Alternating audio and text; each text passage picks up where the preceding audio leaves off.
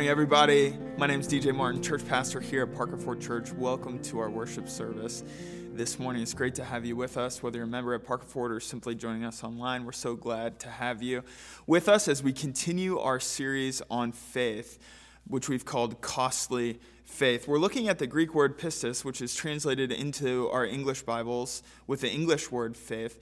And throughout this series, what we're seeking to do is expand our understanding of what it means to be a person of faith. You know, in our, in our culture, often we think of faith as uh, simply believing in something that's sort of unbelievable.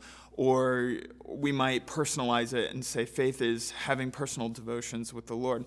And while there's an element of both of those things, the Greek word pistis actually is a much broader word and has a more dynamic range of meaning than that. And so when Paul uses it, or the Apostle John uses it, or the other disciples um, implement that word into their writings, they don't necessarily just just only means something like cognitive belief in an impossible thing.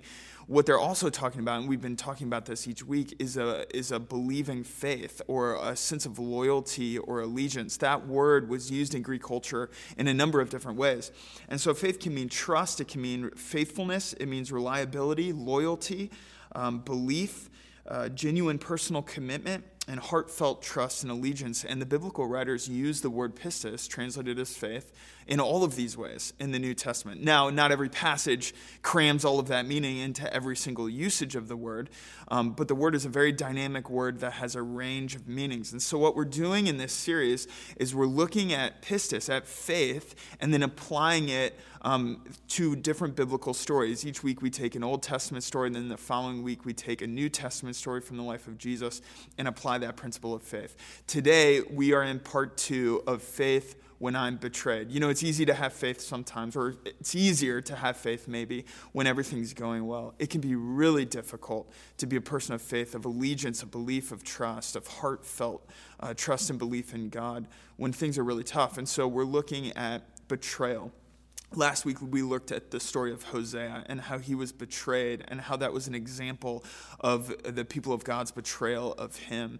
This week, we're looking at uh, the betrayal of Judas uh, towards Jesus, one of, one of the 12 inner disciples who betrayed Christ, and what it, what it meant for Jesus to continue to have faith in his Father even while going through that experience. We want this service to be interactive, just like we do every week, and so there's going to be opportunities to pause and work on a memory verse. There's going to be an opportunity to pause the video and have reflection both before and after the sermon. And so you'll, you'll have opportunity to do that when you see the leaves, the floral print on the screen. That's your chance to pause the video and have a discussion discussion or spend some time in personal reflection around those questions or the scripture or the memory verse.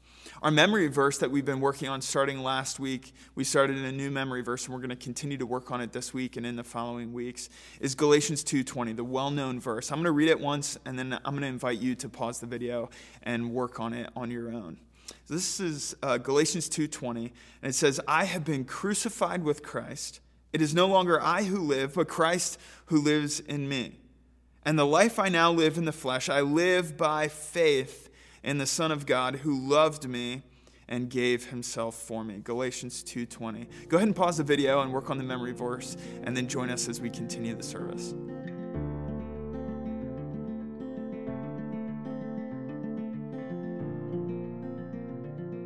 The scripture I chose for our call to worship this morning, uh, Psalm 95, a psalm that's quoted in Hebrews, and maybe you'll catch the reference as we read it. I'm going to invite you to stand and read this out loud with me as we continue our service. Psalm 95, verse 1. Come, let us sing for joy to the Lord. Let us shout aloud to the rock of our salvation. Let us come before him with thanksgiving and extol him with music and song. For the Lord is the great God, the great King above all gods. In his hand are the depths of the earth, and the mountain peaks belong to him. The sea is his, for he made it, and his hands formed the dry land. Come, let us bow down in worship. Let us kneel before the Lord our Maker, for he is our God, and we are the people of his pasture, the flock under his care. Today, if only you would hear his voice, do not harden your hearts as you did at Meribah as you did that day at Massah in the wilderness where your ancestors tested me. They tried me, though they had seen what I did. For 40 years I was angry with that generation. I said, They are a people whose hearts go astray, and they have not known my ways. So I declared on my oath, in my anger, they shall never enter my rest. This is a scripture that is quoted in Hebrews 4 when the author of Hebrews says, Let's strive to enter the rest of God. You can be seated. That's what I want to do today together as we think about um, uh, the story of Jesus and the betrayal that took place, as we worship together through engagement of the, the word of the Lord and prayer, let's strive to enter into the presence and rest of God. Before continuing on to today's teaching, I want to invite you to reflect on the following questions. Which of the 12 disciples do you most readily or easily relate to? Why did each of the 12 respond in the ways that they did when Jesus was arrested? And why do you think Judas betrayed Jesus? Have a reflection or a time of discussion around these questions, and then I invite you to join us for today's teaching.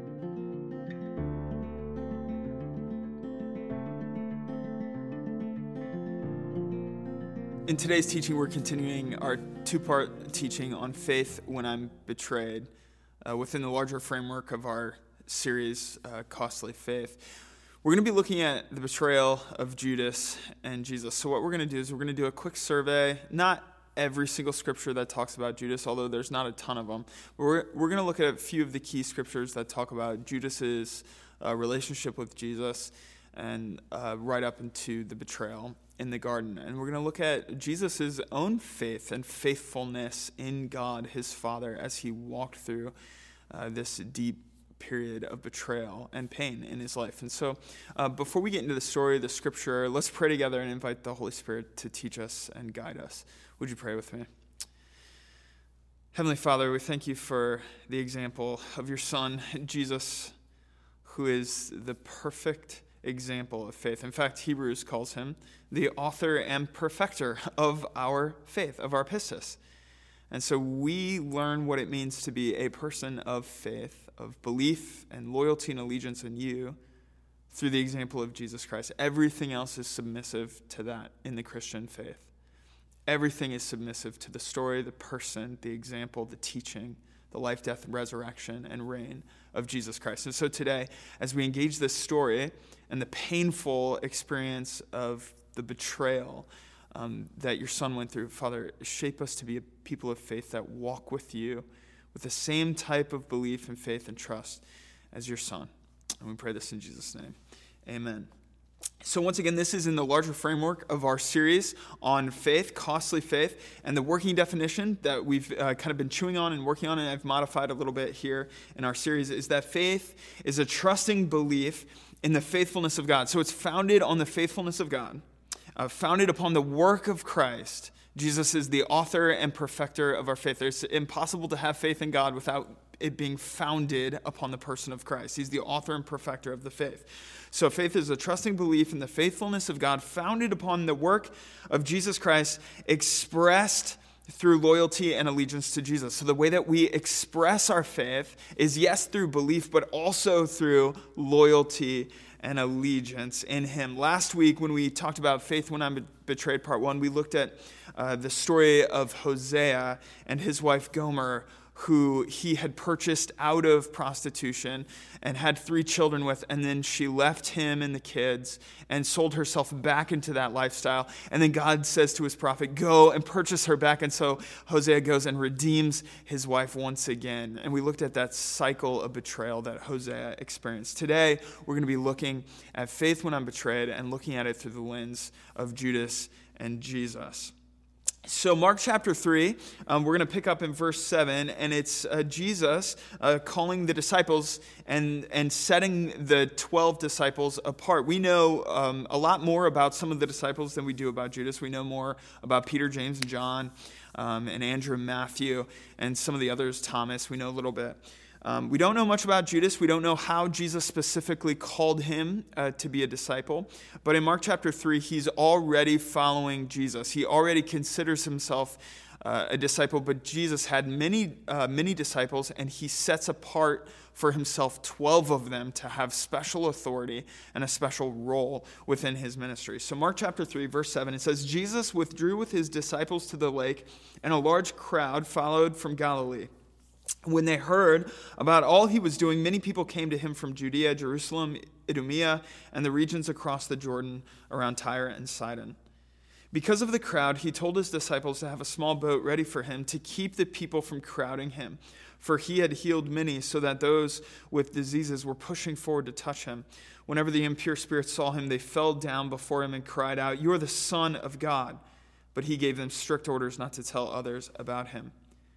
In the midst of all this, verse 13, Jesus went up on the mountainside and called to him those he wanted, and they came to him. He appointed 12 that they might be with him and that he might send them out to preach and to have authority to drive out demons. These are the 12 he appointed Simon, to whom he gave the name Peter, James, the son of Zebedee, and his brother John. To them he gave the name Boanerges, which means sons of thunder. And then he called Andrew, Philip, Bartholomew, Matthew, Thomas, James, son of Alphaeus, Thaddeus, Simon the Zealot, and Judas Iscariot, who betrayed him. Whenever the scriptures list the 12 disciples, Judas is always listed last. In John chapter 6 is where uh, Jesus, right after Jesus had miraculously fed uh, the people with uh, the loaves and fishes, and then he is challenged by some of the religious leaders. They come to Jesus and they say, uh, Moses gave us manna from heaven. What sign do you perform? And uh, Jesus says the hard thing if you want uh, to have eternal life or be in me, you have to eat my flesh and drink my blood. Of course, he is saying this to the most kosher people on earth, and it offended many people. Well, Judas. Um, is here, and he also is going to experience um, an offense in this, which is why I want to pick up in verse 60 of John 6. It says, On hearing it, many of the disciples said, This is a hard teaching. Who can accept it? Aware that his disciples were grumbling about this, Jesus said to them, Does this offend you? So Judas is uh, likely one of these people who's offended by this teaching that Jesus says, Eat my flesh and drink my blood. Verse 62 If this offends you, then what if you see the Son of Man ascend to where he was before? The Spirit gives life, the flesh counts for nothing. The words I have spoken to you, they are full of spirit and life. Yet there are some of you who do not believe. For Jesus had known from the beginning which of them did not believe and who would betray him. Of course, this is an allusion to Judas here. So he's saying, right to his 12 disciples, I know that this is a hard teaching. Does this offend you? And he says, There are some of you who do not believe, for Jesus knew who would betray him. Verse 65, he went on to say, This is why I told you that no one can come to me unless the Father has enabled them. From this time, many of his disciples turned back and no longer followed him. You do not want to leave me too, do you? Jesus asked the twelve. Simon Peter answered him, Lord, to whom shall we go? You have the words of eternal life. We have come to believe and to know that you are the Holy One of God. Then Jesus replied, I have not have I not chosen you, the twelve? Yet one of you is a devil. He meant Judas, the son of Simon Iscariot, who, though one of the twelve, was later to betray him. Now, many of the disciples who were following Jesus were hoping that he was the Messiah, but they were hoping that he was the Messiah in the way that they expected the Messiah to come. Now, Jesus never matches human expe- expectations, he's something completely different and other people were interpreting the scriptures, the Old Testament, the Hebrew scriptures, and, and bringing forth different promises, and they had certain expectations about what they thought the Messiah would be. A very popular assumption was that the Messiah would be um, some sort of military leader, a king, a true king who would reign and restore the kingdom of Israel, who would kick out the oppressors, who would, who would banish the, the Roman uh, soldiers and would restore sovereignty to the Israel nation and reset up the temple as it was meant to be and purify um, the sacrificial system and all of this. And so the people, many, many of the people were expecting the Messiah to be a military conqueror who would establish a physical, earthly kingdom, the restoration of Israel. And Judas was probably one of these people. He was probably a person who was captivated by the miracles and the teaching of Jesus, by his personality.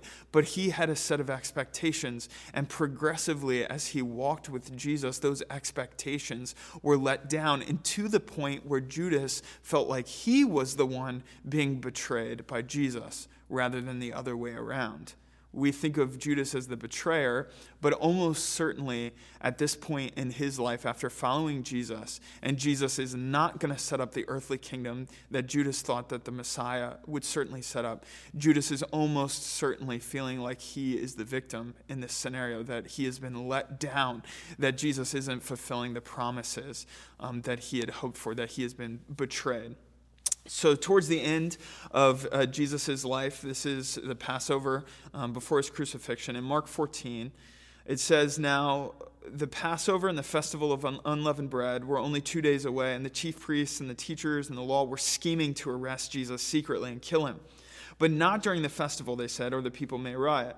While he was in Bethany, reclining at the table in the home of Simon the leper, a woman came with an alabaster jar of very expensive perfume made of pure nard. She broke the jar and poured the perfume on his head. Everything about this situation is frustrating to Judas.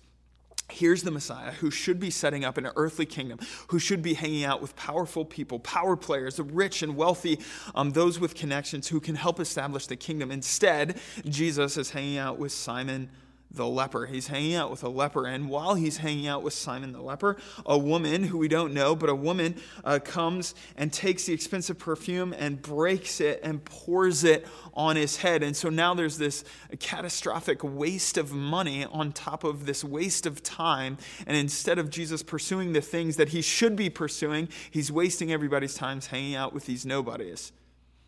Surely Judas is experiencing some sort of uh, disappointment as all of this is happening.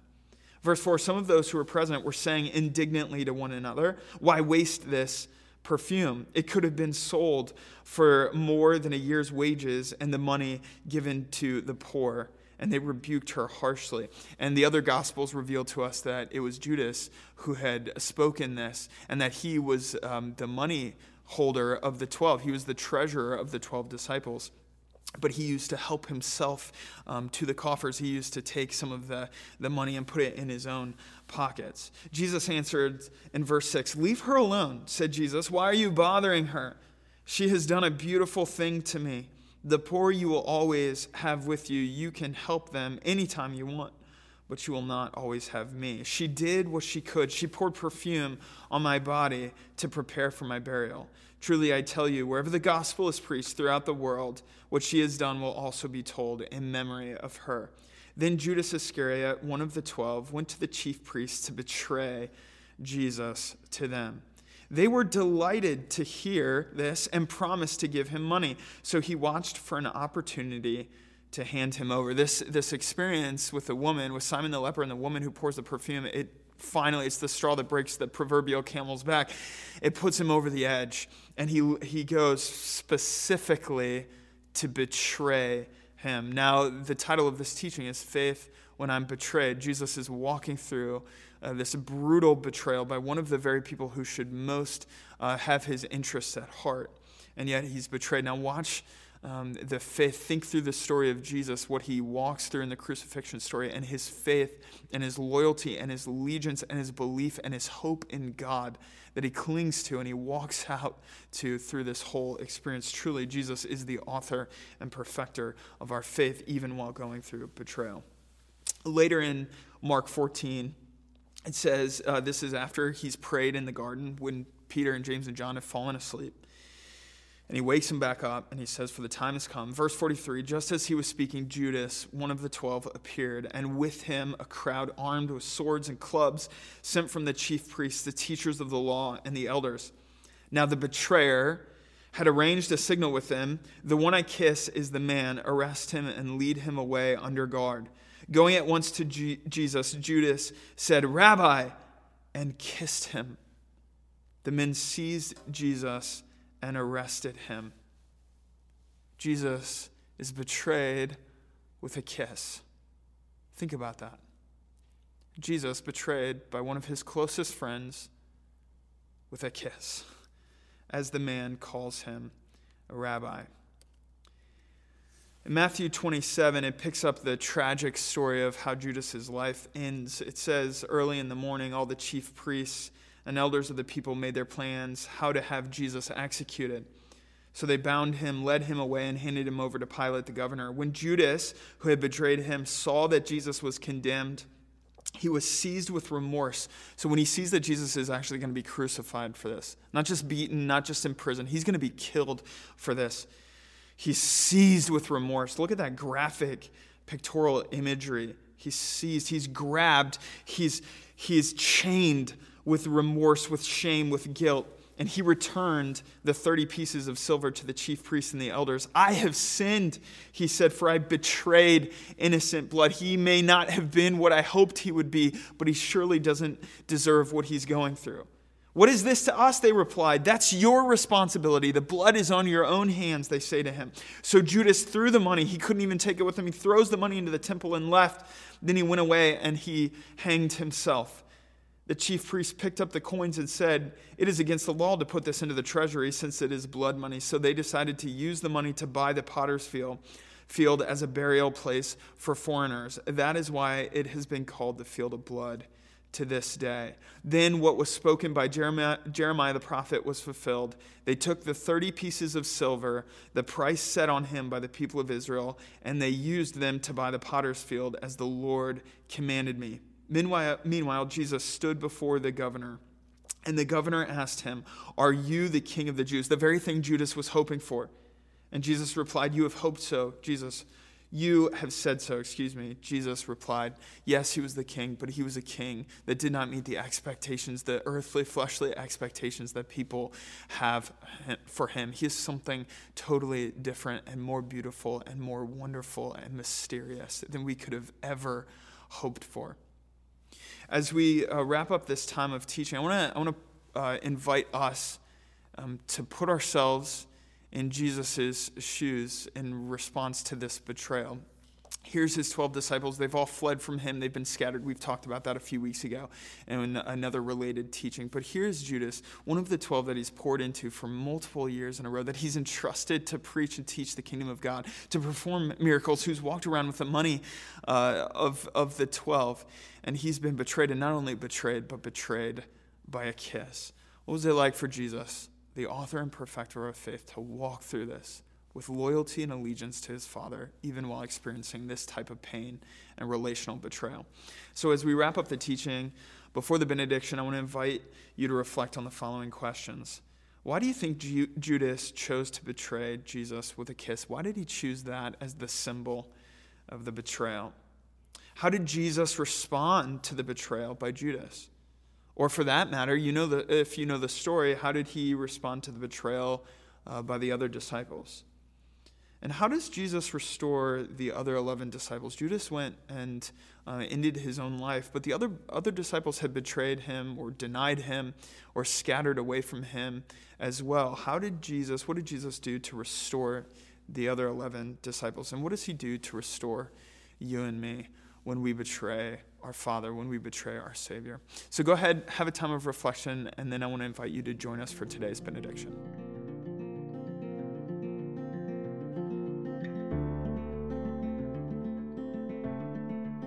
I'm so thankful that in Christ we're not without hope. We're not a people like Judas who have to go out and end our lives. In Christ, we are one of his followers who, yes, have fallen short and betrayed our Lord, but like Peter, are invited back into the family through the restoration of the blood of Christ, through his forgiveness and grace. Hebrews 12 24 says, You have come to Jesus, the one who mediates the new covenant between God and people, and to the sprinkled blood, which speaks of forgiveness instead of crying out for vengeance like the blood of Abel. The blood of Jesus is not crying out for vengeance against the ones who have betrayed him. Rather, it's crying out for forgiveness and redemption. It's amazing, amazing love of God. For our benediction, I'm going to read from earlier in Hebrews, in chapter 7, a similar passage where it's talking about the incredible forgiveness of Jesus Christ. It says this starting in verse 23. Now, there have been many of those priests since death prevented them from continuing in office. But because Jesus lives forever, he has a permanent priesthood. Therefore, he is able to save completely those who come to God through him because he always lives to intercede for them. Such a high priest truly meets our need. One who is holy, blameless, pure, set apart from sinners, exalted above the heavens. Unlike the other high priests, he does not need to offer sacrifices day after day, first for his own sins and then for the sins of the people. He sacrificed for their sins once for all when he offered himself. For the law appoints as high priests men in all their weakness, but the oath which came after the law, appointed the Son who has been made perfect forever. As we close our service, I pray that you rest in this truth, and that you rest in your relationship with our great high priest, who is once and for all made propitiation, made payment for our sins, who has cleansed us through his blood, who has offered us redemption and reconciliation with the Father and with others. Thanks be to God. Thank you so much for joining us today. I hope you have a great day. Go with God. Be blessed.